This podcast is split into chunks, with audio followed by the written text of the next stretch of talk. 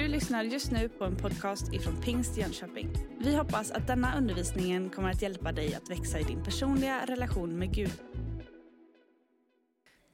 Vi har just passerat Kristi himmelfärdsdag. När vi minns hur Jesus tog farväl av sina lärjungar och bad dem att vänta på den helige Ande.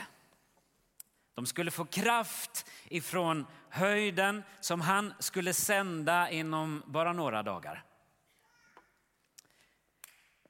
Under Kristi himmelfärdstiden så påminns vi om löftet som Jesus gav sina efterföljare. Att han skulle vara med oss alla dagar till tidens slut. Jesus är med dig alla dagar till tidens slut. Jag skulle vilja läsa en lovsång som handlar om detta. Det är Paulus som har tecknat ner den i Romarbrevets åttonde kapitel. Följ med mig om du vill i Romarbrevet kapitel 8, vers 31 och framåt. Vad innebär nu detta? Om Gud är för oss, vem kan då vara mot oss? Han som inte skonade sin egen son utan utlämnade honom för att hjälpa oss alla. Varför ska han inte skänka oss allt med honom? Vem kan anklaga Guds utvalda? Gud frikänner. Vem kan då fälla? Kristus är den som har dött och därtill den som har uppväckts och sitter på Guds högra sida och vädjar för oss. Vem kan då skilja oss från Kristi kärlek? Nöd eller ångest, förföljelse eller svält, nakenhet, fara eller svärd. Det står ju skrivet, för din skull lider vi dödens kval dagen lång. Vi har räknats som slaktfår. Nej, över allt detta triumferar vi genom honom som har visat oss sin kärlek. Ty jag är viss om att varken död eller liv, varken änglar eller andemakter, varken något som finns eller något som kommer, varken krafter i höjden eller krafter i djupet eller något annat i skapelsen ska kunna skilja oss från Guds kärlek i Kristus Jesus, vår Herre. Vi ber på nytt. Helige Ande, öppna ordet för oss så att det blir oss till liv, till kraft och vägledning. Vår bön är led oss, befria oss och lär oss. Tack för din närvaro, din ständiga närvaro hos oss. I Jesu namn. Amen. Kristi himmelfärdshelgen och pingsthelgen det är två centrala kristna högtider som håller på att blekna i det sekulära samhället. De flesta har fortfarande någorlunda kunskap om varför vi kristna firar jul och varför vi firar påsk. Men det verkar som att den vanlige svensken har betydligt svårare att förklara varför vi firar Kristi himmelfärdsdag eller pingstdagen. Så för dig som eventuellt är ny i tron så vill jag bara påminna dig om varför vi firar denna helg.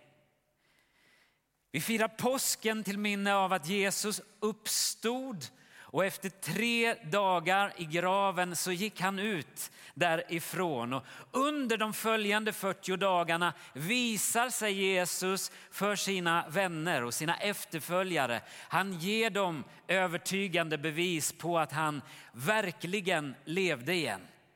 Alltså, hans kropp dog. Han lemlästades, han torterades, när han spikades upp på korset och spjutet stacks genom hans sida. Jesu kropp dog.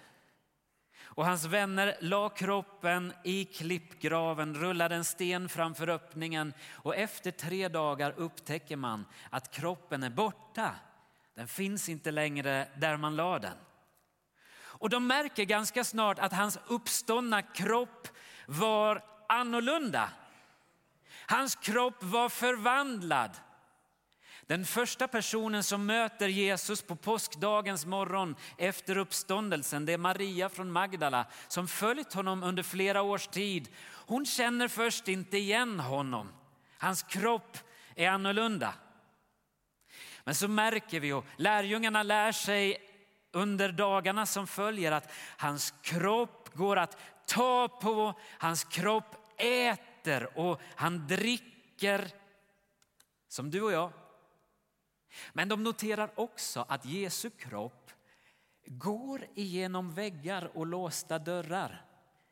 Jesus kommer in i den låsta och förreglade lokalen där, där vännerna är samlade i, i förvirring och rädsla över vad som skulle kunna hända dem. De noterar att Jesu kropp har förmågan att omedelbart försvinna. Det är erfarenheten som några lärjungar gör när de äter kvällsmat tillsammans med den uppståndne Jesus. Plötsligt är han borta ur deras åsyn. Det är alltså en kropp som går att ta på likt din och min. Men Jesu kropp var inte begränsad av tid och rum. Hans lärjungar hade fått en glimt av detta redan tidigare under sin gemenskap med Jesus när de såg hans övernaturliga kroppsliga förmåga att promenera på vattnets yta. Så, efter 40 dagar, efter uppståndelsen, så samlar Jesus lärjungarna på Oljeberget utanför Jerusalem för att där ta avsked. Och han ger dem i uppdrag att vänta på någon, den heliga ande. Den heliga ande som skulle ge dem kraft till att vittna, berätta om honom. Och så ser lärjungarna hur Jesus plötsligt leviterar. Han lyfts från marken, han försvinner i ett moln. Något Jesus förutsagt i Johannes kapitel 16, vers 28 där han säger Jag kom från Fadern och trädde in i världen. Jag lämnar världen igen och går till Fadern. Med sin himmelsfärd bekräftar Jesus att han är Herre över tid och rum. Jesus förklarar där vid sitt avsked att åt mig har getts all makt i himlen och på jorden. Jesus står över alla naturlagar. Det finns ingenting mer som Jesus inte kan lägga under sig. All makt är honom given och därför behöver ni inte vara rädda säger Jesus till sina efterföljare och till dig och mig. Allt det där verkar ju mycket underligt och sagolikt. Men verkligheten kan vara mycket sagolik ibland. Det verkar som att ju mer våra vetenskapsmän studerar skapelsen och läser skapelsens vittnesbörd om Guds storhet, desto mer häpnar man. Det har alltid funnits ett glapp mellan vår vardagliga uppfattning om verkligheten och den verklighet som vetenskapsmän försöker att beskriva. Och idag tycker vi förmodligen att 1600-talsmänniskan och katolska kyrkan i synnerhet var oerhört långsamma och tröga att omfamna de upptäckter som Galileo och Copernicus gjorde. Det krävdes en stor ansträngning för dem att övertyga deras eh, med människor om att jorden inte befann sig i alltings centrum. Solen kretsar inte runt jorden. De menade istället att det är solen som står i centrum.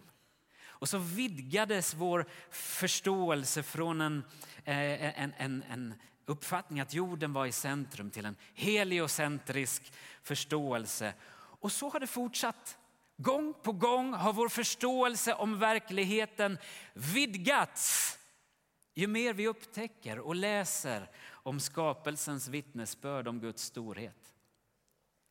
Sören Holst, som är fysiker vid Stockholms universitet, han menar att idag är glappet större än vad det har varit någonsin mellan vår vardagliga uppfattning om verkligheten och den verklighet som vetenskapsmännen försöker att beskriva för oss.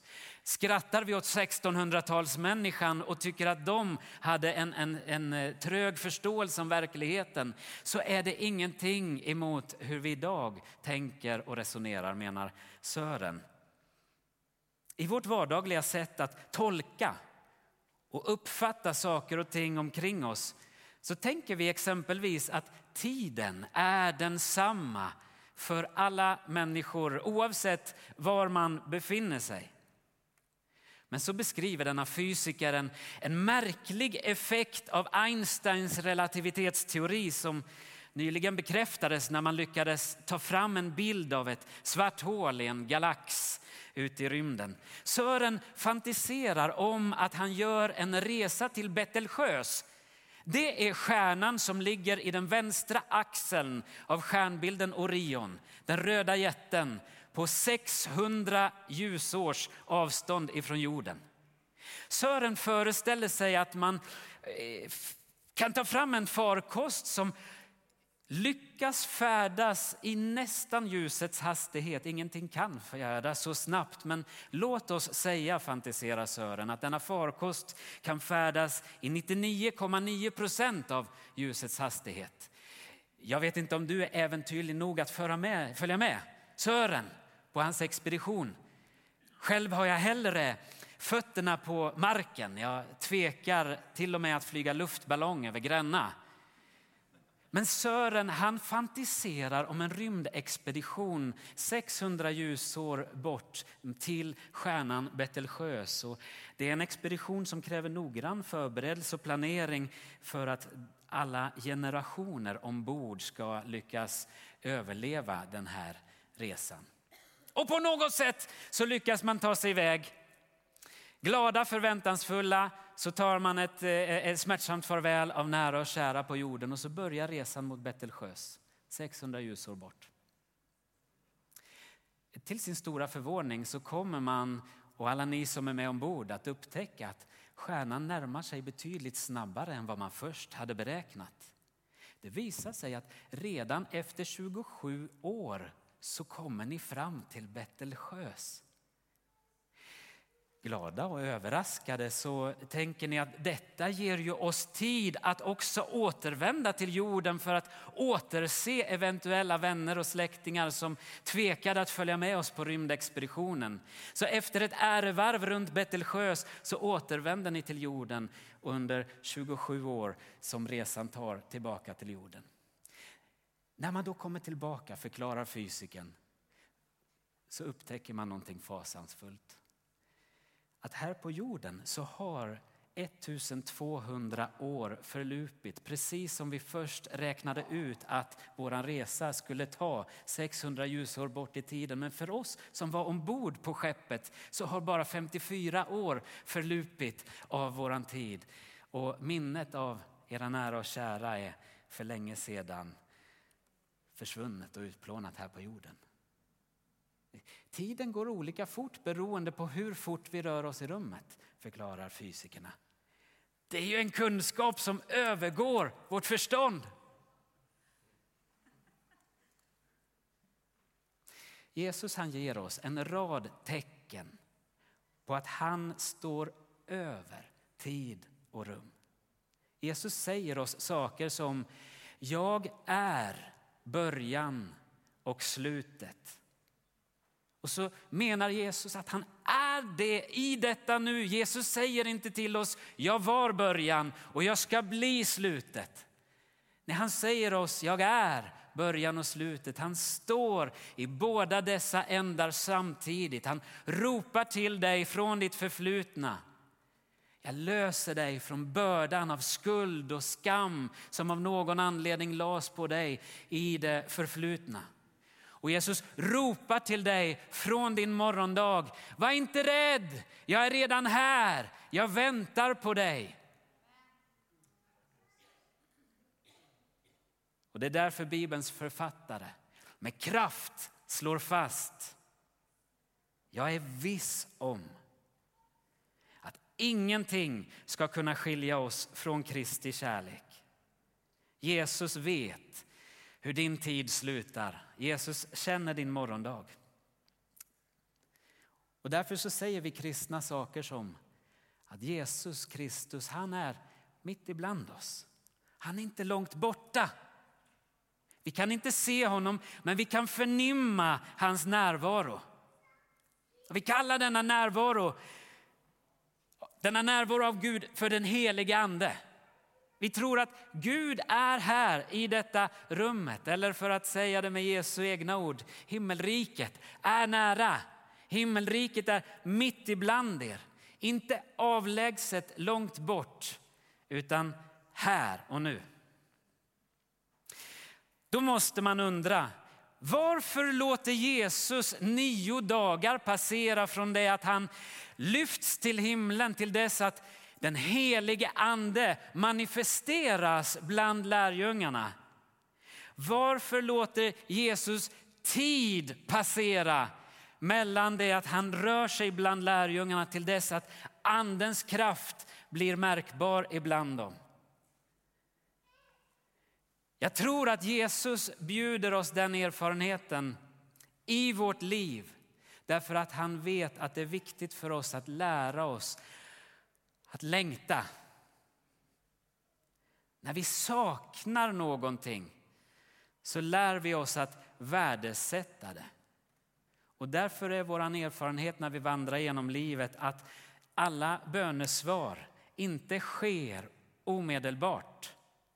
Det verkar som att Gud har bjudit oss en väntetid för att odla vår längtan efter honom. Idag vill jag påminna dig att Gud gör olika saker i det synliga och i det fördolda. Gud verkar på två sätt. Han verkar i det synliga och han verkar i det osynliga. Det finns stunder i livet när Gud uppenbarar sig för oss. Och det finns stunder i livet när Gud verkar dölja sig själv för oss. Det finns stunder när vi får erfara Gud på ett påtagligt sätt genom vår själ, genom våra känslor eller i vårt förstånd. Det finns tillfällen när vi får erfara Gud med vår kropp, när Gud griper in till helande och mirakel. Men det finns också andra stunder när vi inte kan uppfatta Gud med vår själ eller vår kropp, utan vi är istället utlämnade att i vår ande, i djupet av vår varelse aktivera vår tillit, vår förtröstan, vår tro. När Gud uppenbarar sig för oss, då gör han en sak. När Gud döljer sig för oss, då gör han någonting annat. Och jag undrar idag, är du beroende av att kunna se och känna och ta på, uppleva? Eller har du lärt dig att leva utifrån tillit, förtröstan och tro? Man kan inte gå genom hela livet med en ständig uppenbarelse av Gud. Du skulle inte klara av det. Du är inte skapad på det sättet och Gud är inte sån heller. Det finns tider när Gud gömmer sig för oss och låter oss vänta. Jesaja han säger i sin bok kapitel 45, vers 15. Du är sannerligen en Gud som döljer sig. Du Israels Gud, du frälsare. Det finns saker som Gud bara kan göra i stunder av osynlighet. Och det finns annat som han bara kan uträtta i stunder av uppenbarelse. Löftet som vi har ifrån Gud, det är att han aldrig ska lämna eller överge oss. Jag är med er alla dagar, både när du upplever min närvaro och de dagar när du inte förmår att uppfatta, känna min närvaro. Det är löftet från Jesus. I många avseenden så tycker ju vi att det mest logiska det verkar vara att sätta sin tillit till människor och stödja sig på mänsklig kraft. För vi vill kunna se, vi vill kunna känna, vi vill kunna ta på för att våga ge oss hän. Om någon skulle sätta en ögonbindel för mina ögon då skulle jag genast bli mycket försiktig och mycket nervös. Även om jag rörde mig i ett välbekant rum och i en välbekant miljö. Hur mycket mer begränsad upplever jag mig inte då när jag rör mig i en obekant och ny miljö? Ja, för många människor så verkar det totalt orimligt att sätta sin tillit till någonting så osynligt och fördolt som Gud. Men egentligen så är det ju mer orimligt att lita på människor. Det förutsätter att människor kan göra vad Gud inte skulle kunna. Faktum är att det är mer rationellt och förnuftigt att lita till skaparen istället framför det skapade. Det verkar som att Gud uppfann kurragömma. I stunder av uppenbarelser när Gud visar sig för oss så söker han oss. Han söker upp oss för att väcka vår uppmärksamhet. Men när han döljer sig, när han låter oss vänta, då ger han oss en möjlighet att söka honom, att utveckla vår längtan efter honom. Och vi söker honom med garantin, med löftet att vi ska finna honom. Det handlar om att lära sig tro. Gud tränar oss att leva från insidan och ut. Om du upplever att Gud har dolt sig för dig, då är han fortfarande där. Han döljer sig för dig, men han döljer sig alldeles intill dig. Och du kan vara fullständigt trygg i hans löfte att han aldrig skall lämna eller överge dig. I de tider när Gud uppenbarar sig för oss, ja, då, är det, då är det lätt att lovsjunga, då är det lätt att berätta för andra om honom. Vi känner hans närvaro, vi erfar smörjelsen och kraften och vi ser Gud överallt. Vi upplever hur hans favör är med oss. Vi upplever hur livet är fruktbärande. Vi ser välsignelser och tillväxt omkring oss. Och Gud älskar att visa sig på det sättet för oss. Jag tror att Gud vill uppenbara sig på det sättet mer än tidigare, för det behövs idag. Israels folk de såg Guds närhet, de såg den brinnande busken, de såg Herrens ängel, de såg den fjärde mannen i den brinnande ugnen. Lärjungarna såg en skymt av Herrens härlighet på förklaringsberget. Och så välsignar Gud sitt folk med fysiska manifestationer i vår verklighet. Han gör det för att uppenbara sig för oss och för att erövra vår själ. Men så kommer dessa stunder när Gud drar sig undan från vår värld, in i det fördolda. Och han gör det med syftet att dra oss in i hans värld. Han drar sig undan från våra själsliga förmågor att uppfatta honom. Han drar sig undan från vårt känsloliv för att kunna upprätta en djupare relation med vår inre människa, med vår ande. Han för oss in i hans sfär, nämligen trons sfär. Så klär Gud av oss möjligheten att fysiskt och känslomässigt erfara honom. Han lär oss istället att vandra i tro och att lita på löftet om hans närhet oberoende av våra känslor. Jag har bott i Gränna tillsammans med min familj i många år. Och jag konstaterar att eh, var, var, varje morgon så, så ser jag Visingsö från ett av våra fönster. Så minns jag hur det var som barn när jag bodde inne i Jönköping. Då gjorde vi oss ansträngningen som familj minst en gång varje sommar att göra en utflykt till Visingsö och cykla runt där och, och, och njuta av naturen och, och, skönheten där ute. Men så märkte jag att, att jag hade bott i Gränna i flera år, kunnat se Visingsö varje dag eh, framför vårt hus. Men konstaterade att jag har inte varit ute på Visingsö på hur många år som helst. När jag var liten och inte kunde se ön, då gjorde vi oss ansträngningen att ta oss dit med regelbundenhet. Men nu när jag ser ön hela tiden, då blir jag liksom hemmablind och bryr mig inte om att åka dit. Och så kom det sig att vi härom sommaren eh, tog båten, tog färjan bara för att äta vår kvällsmat på andra sidan på, på, på ön och, och, och, och njuta av att vi faktiskt bodde så pass nära som vi gjorde. Är du med på denna liknelse och på denna bild? Det vi har framför ögonen, det vi ständigt kan se, glömmer vi gärna bort. Men det som finns i det fördolda, det som är dolt för oss, det som kräver en ansträngning för oss att söka upp, det kommer vi också att nå med större kontinuitet, med större regelbundenhet. Var inte det lustgårdens bekymmer? Adam och Eva levde i denna härlighet men blev så att säga blinda för skönheten framför ögonen på dem och började längta bort till någonting annat. Det lilla barnet blir mycket nervöst när mamma plötsligt är borta.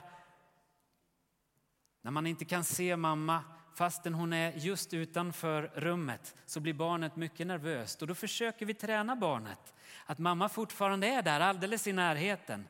Men vi är måna om att barnet ska få växa till en självständig människa och på det sättet så är det livsviktigt för var och en av oss att utveckla tillit och tro.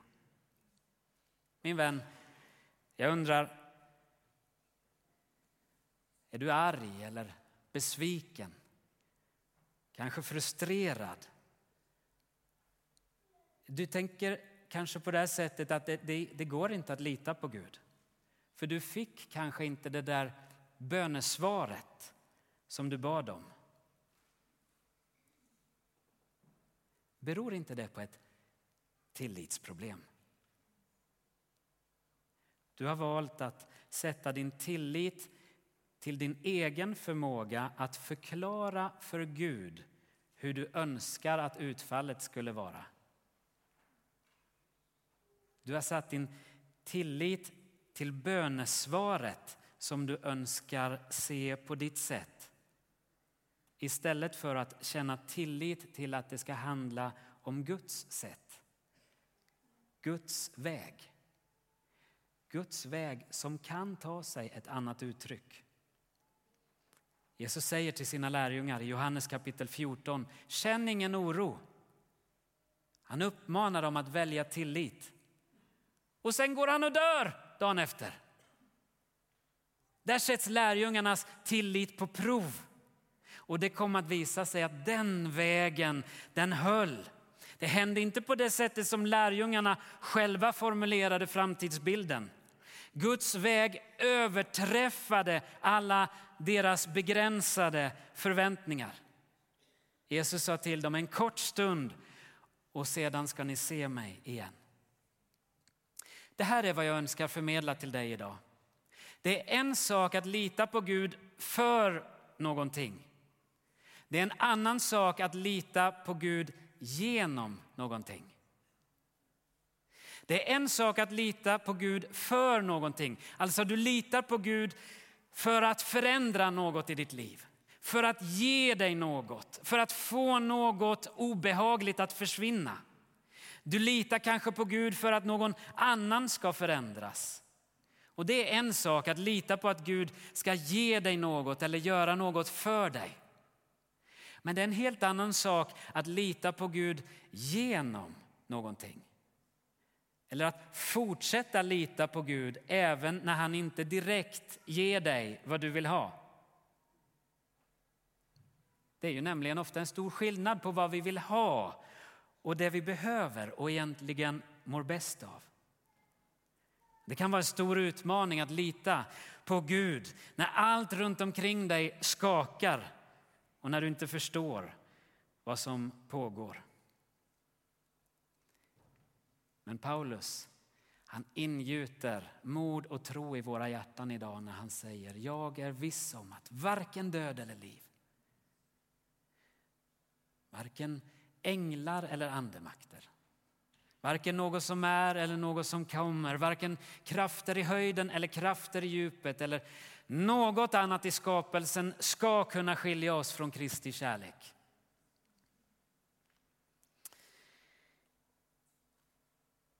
Kyrkan brukar kalla de nio dagar som pågår mellan Kristi himmelfärdsdag och pingstdagen för pingstnovenan. Det är en utmärkt tid att ägna sig åt bön, väntan och längtan. Du och jag, vi utvecklar ju gärna eh, ovanan att nonchalera Gud större delen av vår vardag.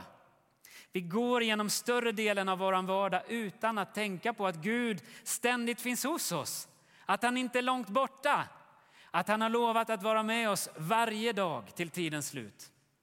Därför kan det vara en god sak att ägna sig åt en andlig övning då och då. Och jag skulle vilja föreslå att du ägnar den kommande veckan åt denna andliga övning. Programmera din telefon att störa dig en gång i timmen under din vakna tid.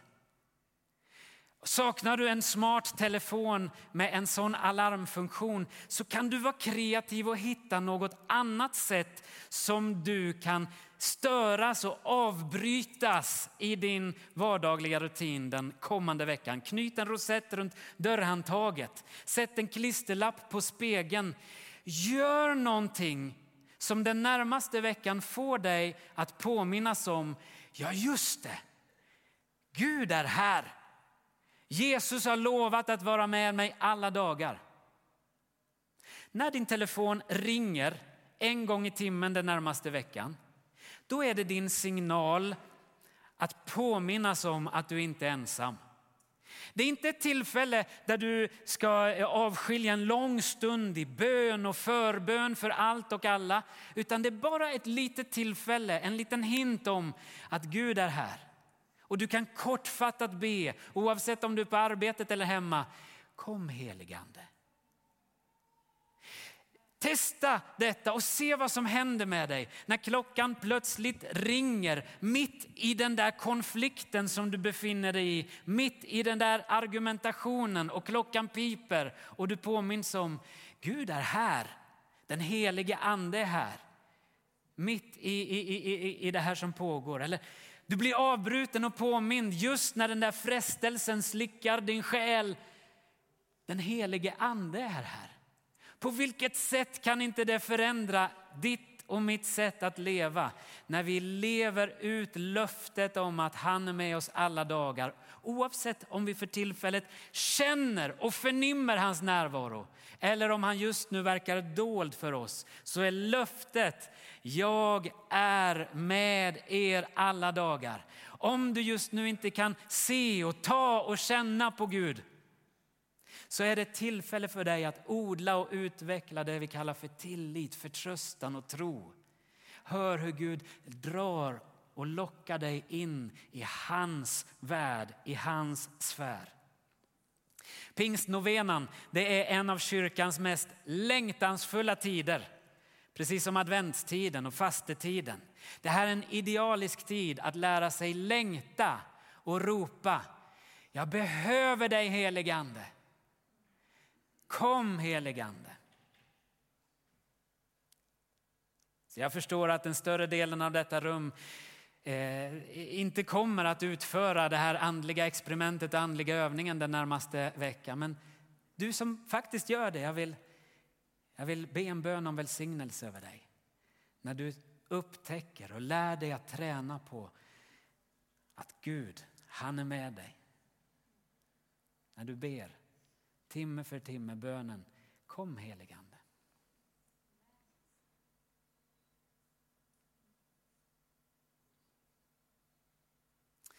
Får jag föreslå att vi reser oss upp tillsammans.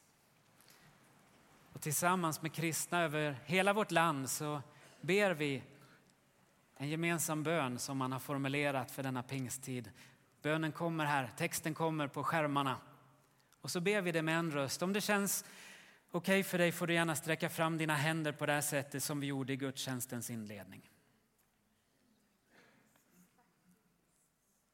Vi ber tillsammans.